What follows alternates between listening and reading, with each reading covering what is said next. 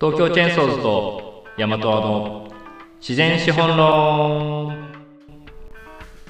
はい東京チェーンソーズ高橋です大和は野倉です。よろしくお願いします。よろしくお願いします前回思いのほか盛り上がりましたね。盛り上がりましたねあの、はいコストとしての雪っていうねいや結構面白かったです。あ結構なんかうんすごい面白くてうんうん。普段見えてるものとちょっと若干違う景色が僕の中にも少し広がってはい。すごく良かったなと思ったんですけどはい。あのあれっすね。この企画のえっと名前をつけた方がいいなと思いながら はい。いたんですけどはいはい。一つの一つあ多分これあと何回あと2回ぐらい続くとしてうんうん。その中であの名前をカチッとしたいんですけどはい。1個僕から出しておきますね。お願いします。自然資本と資本論っていう企画 そこのねコネクトどうしてんのっていうところのね。そうそうそうあいいじゃないですか。いやいいじゃないですか。自然資本と資本論。かわい。いうんかわいいですね。はいっていうのを一つちょっとだ出して あの本題に入りたいなと思うんですけど。はい。と前回はその越後ユーザーと札幌に住んでいた高橋さんからそれぞれのね地域の雪との付き合い方とかそれぞはい。れ雪を処理するのにめっちゃコストかかってんじゃんみたいな話とか、うんうん。あのそこで雪に対して暮らしてる人はどう感じているのかみたいな話を聞いてきたんですけど。はい今回はその辺を まあ深掘りしつつ、はい。あの地域と雪の関係性みたいなやつをもうちょっと深く掘っていけたらいいですね。そうですね。はい、じゃあそのコストのところで僕止めちゃったんではい。そのすげえコストかかってんなって思ったんですよねっていう話のところからはい。どんなコストがかかってんだろうみたいな話をちょっとできたらいいですかね。その雪に対してどれぐらい対策かかっあのまあ他の話も含めてってことですよね。そうですあのさっねきこの前回話をしたところ以外でどういうコストが寄りかかってるのかみたいな。まあとかその実際に他の地域に比べてめっちゃコストかかっている？普通に例えば、うんうん。なんだろう九州の地域とかと比べて、はいまあ、雪がたくさん降る地域っていうのはそれだけで結構コストがかかるっていう話ははい。なんかすごいし視点として面白いなと思ったんですけど、うんうん。うん。そうですね。あのやっぱりまず一つ言えるのはあの圧倒的な労働力ですよね。あまあ、さっきもね言ったけどあの、まあ、前回も言ったんですけどその自分の家の前でも自分の家族だけで誰かが23時間雪かきしないといけないっていうのもあるんですけど、大概にしてそういう地域ってあの暮らすのに辛いエリアというか なかなかやっぱその付き合い今まで雪に対して免疫のなかった人がいきなりそこに来て毎日雪かき2時間やるとかってなると辛いじゃないですか。確かに。し、うん。あのそういうところってだから人がそんなにすごく集まってこないエリアだと僕は結構認識をしていて、まあ、逆に言うとその、うん。そそういうエリアだけど観光資源とかがすごく豊富で自然も豊富なエリアだから僕の同級生はその越後ユーザーで起業をして、えーその移住の支援とか就労の支援とかなんかそういうことをしながら街を活性化しようとしてくれてるんですけど、はい。でもやっぱりその圧倒的にその労働コストがかかっていてで、うん往々にしてご高齢の方が多くてはいもはや自分ではそれができないっていうところがもう出てきてるんですよね。なるほどでそうなってくると、まあ、何が起こるかっていうと誰かが雪をかかないとあの家が埋もってしまったりする場所がやっぱりあるんで雪かきする待機隊みたいなのがいるんですよ。うーんで要請があったらすぐ出るみたいな。そうなんですね。はい、っていうのがあったりやっぱり、まあ、さ逆に言うとそれが食いぶちになってる人たちもこう冬のアルバイトじゃないですけど。ああはいはいはい。なんかそういう雪かきであの、まあ、ボランティアとかじゃなくてお金もらいながらやったりとかっていう人たちも、まあ、やっぱりあの出稼ぎでスキー場で働くじゃないですけどなんかそういうのがあったりもあのするんですよね。雪国だと。はい。ただやっぱりそれぐらいあの人をかけないとやっぱり世帯数もねあの、まあ、越後ユーザーは今人口多分8000人から9000人の間ぐらいだと思うんですけどはい。あの相当人手はやっぱり必要になってくるんでそういう意味で。確かに。自分たちだけでやれればいいんですけどそれができないところまで含めてあの手を差し伸べるっていう風になってくるともうものすごい、まあ、そそこで一つの、まあ、産業として成り立ってるほどじゃないですけど、うん。うん、あの人が投入されているっていうのが 僕の感覚としては本当すごいあるなって、なるほどね。はい、思って、まあ、逆に言うと僕の実家も僕、ね、兄弟4人いるんですけど全員男で、はい。でもはい。誰も家には残ってないので、親がこのまま年齢重ねた時にヒカキ大丈夫かなみたいなの心配とか本当にありますもんねやっぱり。確かにそこのコストってすごいっすね。すごい本当にすごいと思います。その暮らし続けるためにねかかるうんところ、うん。で、まあ、そこをやんないと暮らしそのものが成り立たないじゃんみたいなはい。話で。いやーそう確かにそうだな。でその雪がまあ観光資源にもなっているっていうね表裏な部分はあると思うんですけど。そうですねそれにしたって結構大変そうですね。うんそうですインねフラもそうだしはい。そのエンカルも巻き続けるとやっぱりあの道悪くなったりとか、はい。ね、施設が老朽化早くなったり塩でなったりすると思うんで、車とかもね結構ダメージ受けたりとかうん、すごいありますね、なるほどなるほど。うん、苦労は絶えないと思います。やっぱり 雪国って。でもだから魅力的なところももちろんあるんですけど。はい。それぜひ教えてくださいよ。あ魅力的なところね。そうそうそうそう。でもやっぱりウィンタースポーツとか好きなあの人とかはもちろんねあの雪国、うん。冬に出稼ぎできてあのその時だけスキー場で寝泊まりしながらあのあそ自分もパトロールしながら遊んでる人たちがいたりとかもするぐらいだしはい。僕が雪すごく好きなのはあのやっぱり結構空気が凛とするっていうところとあの、うん。雑音が消えますね雪って。確かに。うん、あのなんかで読んだことあるんですけどその消音効果が結構高いうん。らしくて雪は。吸着するんですね音そうみたいですね。で、はい。やっぱりその例えば森の中とかじゃないんですけどそのスキー場のてっぺんとかまで行ってそこからちょっと森の中まで歩いあの大体こう高くなってるところで、まあ、草原が広がってるわけとかじゃないですけどちょっと木々が生えてるところまで、まあ、あの侵入ができるエリアでちょっと入っていったりしててもすごいなんか静かな場所があったりとかそう、まあ、登山しててもねそういう場所あの雪が降っている山に登ると感じることはあるんですけどうん。なんかその夏葉っぱとかでざわざわしているようなあの時と全然違って本当にシーンとしたうんところがあの経験できるのって雪国ならではだなって思っててそういうのめっちゃ僕好きです。いいっすね雪にはその体験価値があるっていうことですよね。そうですね。あの来てみないと分かんないところとかも、はい、あると思いますし、それこそ僕らが僕が住んでるい長野県の伊那だったら、はい。そんな雪降らないので、うんうん。あの確かに今日聞いてて雪が降るっていうのは簡単なことではないないんだなってすごく思ったんですけど、はい。まあ、一方でその例えば、えっと、全然関係ない話をするんですけど、うん。夏場にこう、えっと、自転車で山を下るアクティビティをしてる人とかがあのいるんですけど。あのマウンテンバイクで下るみたいな、あそうですね。はいはい、マウンマウントトレイルみたいなやつ、うんうん。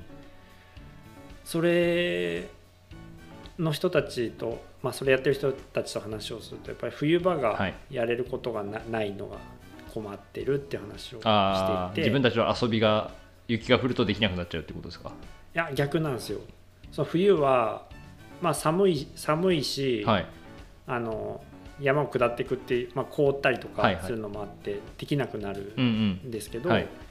で雪が降ってくれれば例えばじゃあ冬はスノーシューでスノーハイクしようとか、うんうん。雪山低山登山をしようとか、うん。いろいろあると思うんですけど、はい。アクティビティとして。はい。でも雪も降らないその寒い地域っていうのはああそういうことか。なるほどそうアクティビティがむしろ作りづらいっていうのがあって。あーちょっと中途半端な状態になっちゃうってことですか、うん。あの凍ったりはでも多分するんですもんねおそらく。山の寒い。めっちゃ寒い。そうですよね。そうですよね。山の上は状況は変わっているけど、雪がないっていう。うん、そうそうそうそう。なるほど。なんでまあ彼まあ冬のね山歩くのは気持ちいいけど、うん。じゃあそこにこうアクティビティとして体験価値をつけていくっていうのは結構簡単なことじゃないので、うんうん。でも雪のね雪山歩こうとかスノーシューであの草原歩こうっていうのだと結構いあの非日常っていうか、はい。普段体験できないことだから面白いと思うんですけど。そうですね本当に。っていう意味ではなんかその雪がある面白さっていうのは確かにあるなと思うんですけどね。うん。もう本当に非日常ですよね。あの 奥田さんとこのラジオ始める時の第1回目の打ち合わせをした時はねあの 雪はい。雪の草原湿原に行きましたけど。八島八原湿原にはい。行きましたね。行きましたね。パッケージにもなっている。あそうだ。写真、はい。そうですよ。あれは富士見台そうですねはい霧ヶ峰ですね。そうですねそうですねはい。そうでもやっぱり景色も夏場とね全然違って山があの雪の丘みたいになったりとかねどこまでも続いてそうな、とか本当に雪がないと見れない景色がたくさんあるんだよよなってこう雪のないところに逆に僕はあの北海道から千葉に行ったり、名古屋に行ったりしてたんでうん。それはすごくねあの感じましたね。ん？恋しいみたいなことそう恋しいししやっぱり雪自分好きだなってああ。めっちゃ思いましたね。なくなって。なるほどね。いはい。やむしろそういう、えっ、と、長野、ん？越後、新潟とか、はいはい。北海道とかで雪を生かして、うん。それをうまく使ってるような人たちでも結構いるんですか？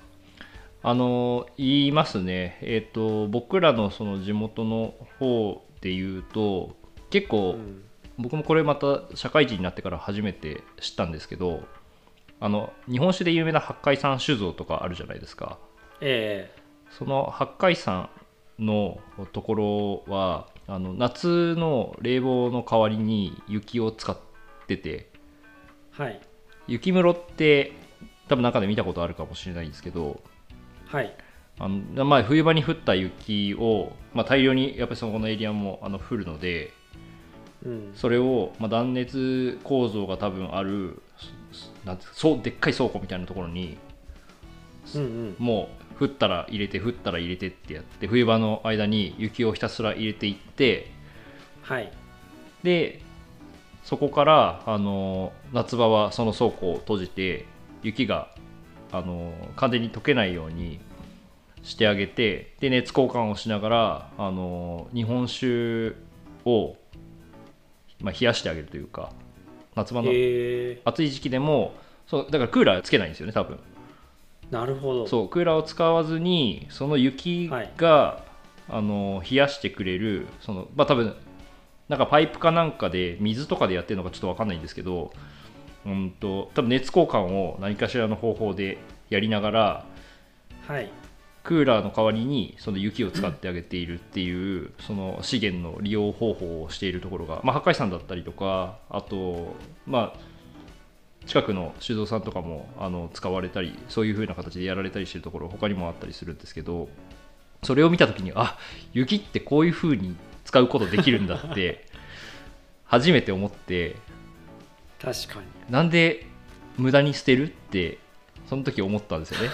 水に流して水使ってる場合じゃ本当はないんだろうなって、はい。まあ、ただね。そのはい。冷たさを保保存できたらいいなみたいなことですね。そうそうそうそう。なんか結局、はい。夏は暑くなるから、まあ、みんなエアコン入れちゃうじゃないですか。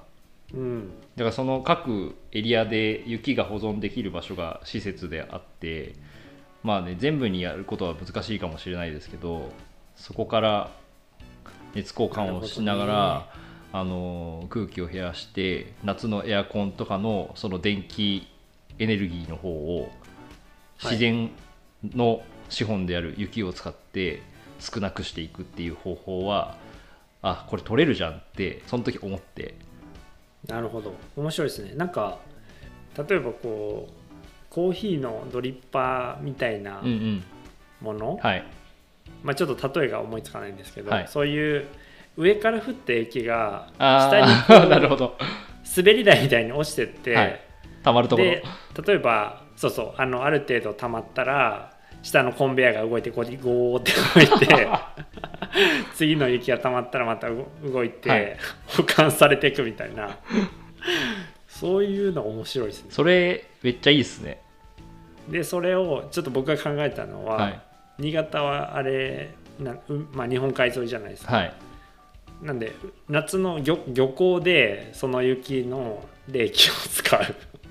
え夏の何で？あその漁港の魚の保存とかでああなるほどなるほど。はいはい。大量の氷とか使うじゃないですか。使いますね。とかなんか保存保冷庫とかの、うんうん。その大型保冷庫とかのはい空調をその冬の間にこう溜めた雪ではい。うまくやる仕組みみたいなのができたら、あめちゃめちゃいな。いいっすね。魚の保存で使ってるところ多分あんまないんじゃないかな。多分野菜は使ってると思うんですよね。おそらく。ああそうですよね、はい。雪室それこそ使ってると思うんですけど、はい。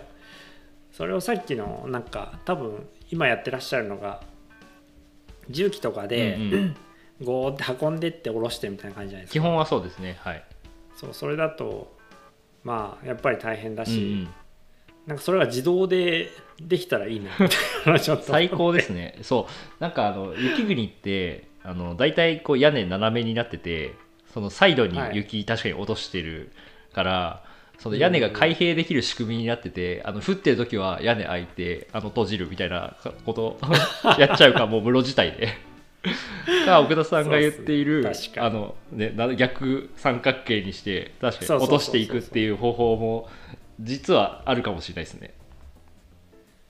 なんかあるかもしれない。でむしろその夏場はそのさ逆三角形になってるところは、はあの例えば太陽光のあの太陽光温熱みたいな形でうんうん。熱をためてお湯を沸かすはい。装置に変わる、なるほどね。あめちゃめちゃいいっすね 一石二鳥。そうそうそう。そういうのどうする？それそれちょっと面白いじゃん。面白い面白い。あの際限なくね夏も冬もちゃんと自然のエネルギーをしっかり使っていくっていうね。そう。確かに雪国はソーラーパネル冬使えないですもんね。使えないっていうかあの重みで多分ねやられるんだと思うんですよ。ああじゃあほとんど乗ってないですか？ないっすね。あんまり見たことない北海道とかでやってるとこでもあるのかな。ちょっとわからそのパウダースノーでめちゃめちゃ積もんないところだったらもしかしたらやってるかもしれないですけど新潟はね雪の重さが結構尋常じゃない重さなんでやっぱり。はい。うん。あの持たないと思います結構。あそうなんだ。うん。どうなんだろう。ちょっとごめんなさい。ちゃんと僕も分かってないですけどなんかすっごい大量に設置されてるところを地元の近くとかであんまり見たことないなっていう印象ですね。じゃあそこはうまくあれですね。あの今の方式 できんのかな。なんかあれじゃないですか。こうくるっとパネルがこうあの逆さまになって、なるほどね。あのソーラーパネルと裏はもうちょっと丈夫なやつになってて 夏場になったらそこのパネルひっくり返してめっちゃ面白いじゃないですか、あの変えてやっていくみたいな、はい。いいですね。確かになんかそういうことができると。そういうスタイル。うん、そういうスタイルね。できたらあの無駄なくいけますね。全資資源を使っていくことが。自然資本ですね。それこそ。そうですね。いや確かに確かに、うん。そっか。なんか観光資源としてはねやっぱり雪ってすごく使われてると思うんですけどね。その黒部の、ねはい。雪の大谷とか、まあ、乗鞍も多分同じようなことやったりとかしてたり、うんうんうん。まあ、あと鎌倉みたいなねあのでお祭りじゃないですけどやったりとか、はい。うん、いろいろやってるんですけどやっぱエネルギーって言うと結構ねあのなんていうんだ冷熱エネルギーって確か言うと思うんですけど雪のエネルギーを、それをこう、すごくうまく活用してっていうところはまだまだ、まあ、数多くは多分ないですよねないでしょうね。うん。大なる体ほどな。うん。大体雪室とかえっ、と氷室っていうのかな？氷の室って書いて、うんうんとかだと思うのでなんかそれが確かに人力というか人の手をあまり介さない状態で使えるようになったら、超最高ですね。そうですね。なんかある程度いっぱいになったら下のコンベヤがガチャンって動いてなんかその僕のイメージはあの大きい袋じゃないですけど、はい。そこに入ってって それがキュッてしまってまた運ばれていく。いや超最高ですね。それだったらなんか使うエネルギーが少なくて面白いなと思ったりうん。いやそう。するけど。本当面白いねそうね。うん、雪でも本当めっちゃいろいろありますよね。なんかその雪室で確か野菜の保存してるちょ長期期間保存をするっていうところもあれば、まあ、やっぱりその雪の下人参とかあの甘うくんなる野菜が食べれるとかっていうのも、まあ、雪国ならではの多分半分特権じゃないですけど使い方だと思うんでそれをはい。こうなんですかね保存しながらなんかその雪の下。ね。そうそうそうそう。なんかねやれるのをどんどん作っていくみたいなねとかもできそのはい観光資源兼その農業をさらにプラスアルファでやっていくみたいなね、今そういうえっと越後ユーザーとかの方ではい。雪に対するうん。なんか取り組みじゃないですけど、はい。取り組みっていうのかな？その考え方っはい。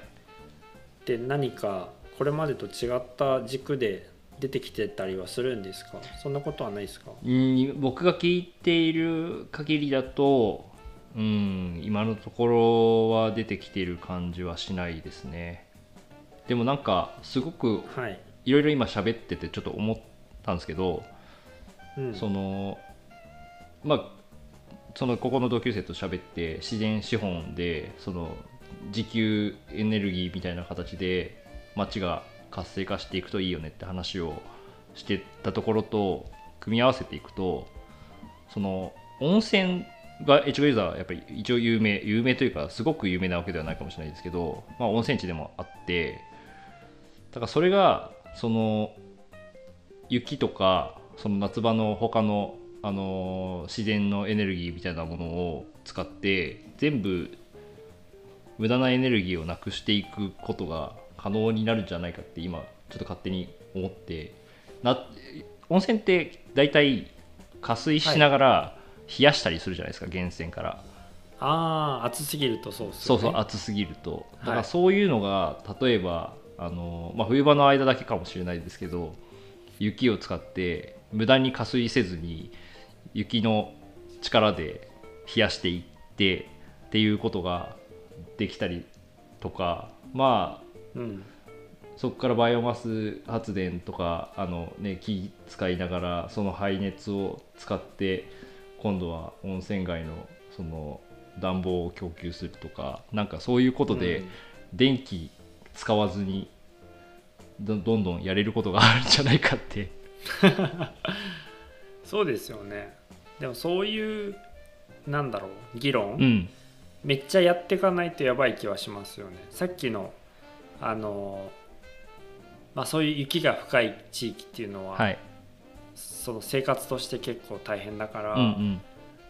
あのい移住してきてとか雪国の体験がない人が雪そこで雪かきをし続けるっていうのは結構大変だみたいな話があったと思うんですけど、はい。まあ、それだけじゃなくて日本全体でこうじゃあ人口減ってくるね雪かきする人いないよねっていうのがもう見 目に見えてるから。見えてるはい、なので全く別の仕組みみたいなのを発想していかないといけないんでしょうね本当うに。ん、そうですね。なんかそういうふうにエネルギー系をその自給できる仕組みができたら越後湯沢に住んだら冷房費暖房費があんまりいらないとかなんかそういう、その住んでいる人にもメリットが出たり確かに。そのエネルギー自給できる温泉街みたいはな形でなんか打ち出せていったりとかなんか全然形が変わっていきますよね やっぱり。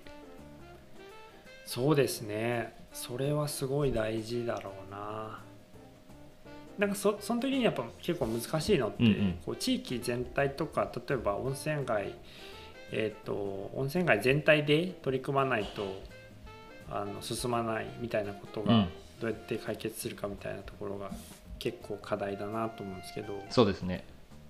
そこをねうまく次の世代のためを思えばここでやんなきゃねみたいな感じの 合意の中で、うん。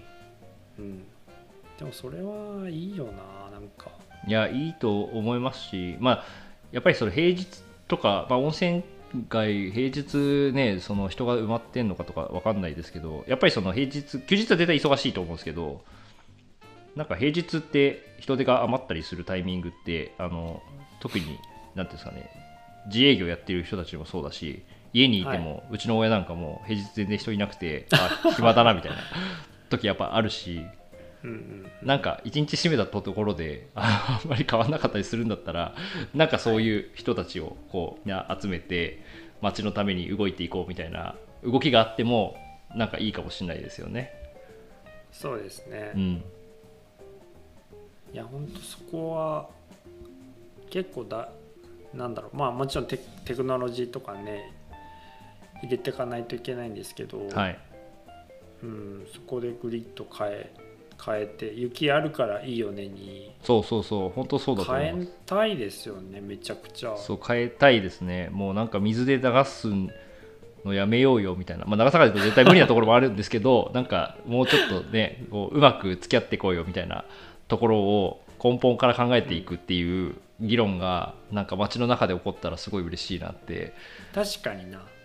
それでも全自然資本に言えることだけど。あまあそうですね。はいねや厄介であったりとか、はい。あのいいいい面とに良くない面がうん。良くないっていうのは失礼ですけどあのちょっと暮らしの中で難しい面がコストがかかる面が出てくると思うんですが、うんうん。まあ、それでも雪あるからいいじゃんにどうやって変えられるかっていうスタートはうん。結構大事ですよね、いや考える時にいやそうですね。だってどうせやんなきゃいけないんだったら使おうよみたいな。そうそこがさやっぱりあの今でもあのまあリサイさんなんていうんですかリサイクルとかいろいろあるけどうんうん。その多分ゴミの処理の設計をした時の社会観っていうのが、はい。あのまあ、燃やせないものに関してははい。う埋め立てたらいいじゃない？ってうん。うんいう感じの はい。発想だったと思うんですけど今考えたら、まあ、今もねバンバン埋め立ててるんでうん。変わってないんですけど、うん。その最初に制度設計した時にはい。のところがずっと変わってないみたいなの結構あるじゃないですか。ありますね。最初にもうちょっといいせ制度でできたら本当はなあみたいなのが確かに、ね、あるからそうですね。そう、まあ、経済駆動するためにスクラップビルドやんなきゃあの豊かにならないぞっていうのでもうゴミはどんどん出して埋め埋めた方がいいっていうでそれであの埋め立てて空港作ろうぜみたいな感じの、そうですね。これまでの動きだとね。はい、話だと思うんで、はい。まあ、そのその経済基盤の上に僕らは生きてるからあの簡単にそこをまあね、うん。切って切り離せる問題ではないですけど。でも多分その当時の技術の中で、雪はじゃあ水で流しちゃって川に捨てていくのが一番いいよねだった考え方を、うん。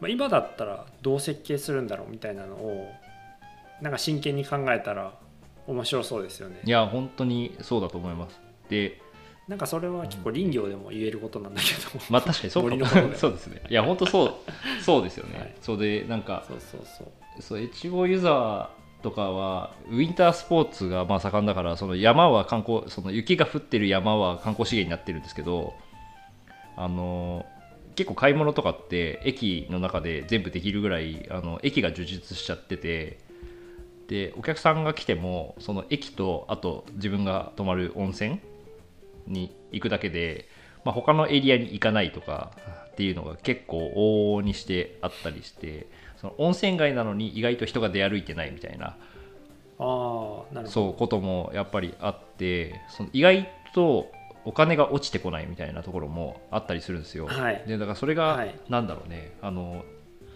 常設された超でかい雪のモニュメントでみんながそこに行って写真撮る場所がなんかできるとかでも何でもいいんですけどなんかはい。そういう雪めちゃめちゃ描かないといけないからじゃあそこに集めてなんか作ろうよみたいな動きがもうすごい単純な話ですけどね。なんかうん。1個あればそこに人が流れる動線ができるみたいなはい。のも、まあ、1個作れるかもしれないしでそれを視点に街を発展させていくっていうか活性化させていくとかっていうこともなんか考えられたりするんじゃないかなって、そうですね、うん思うんですよね。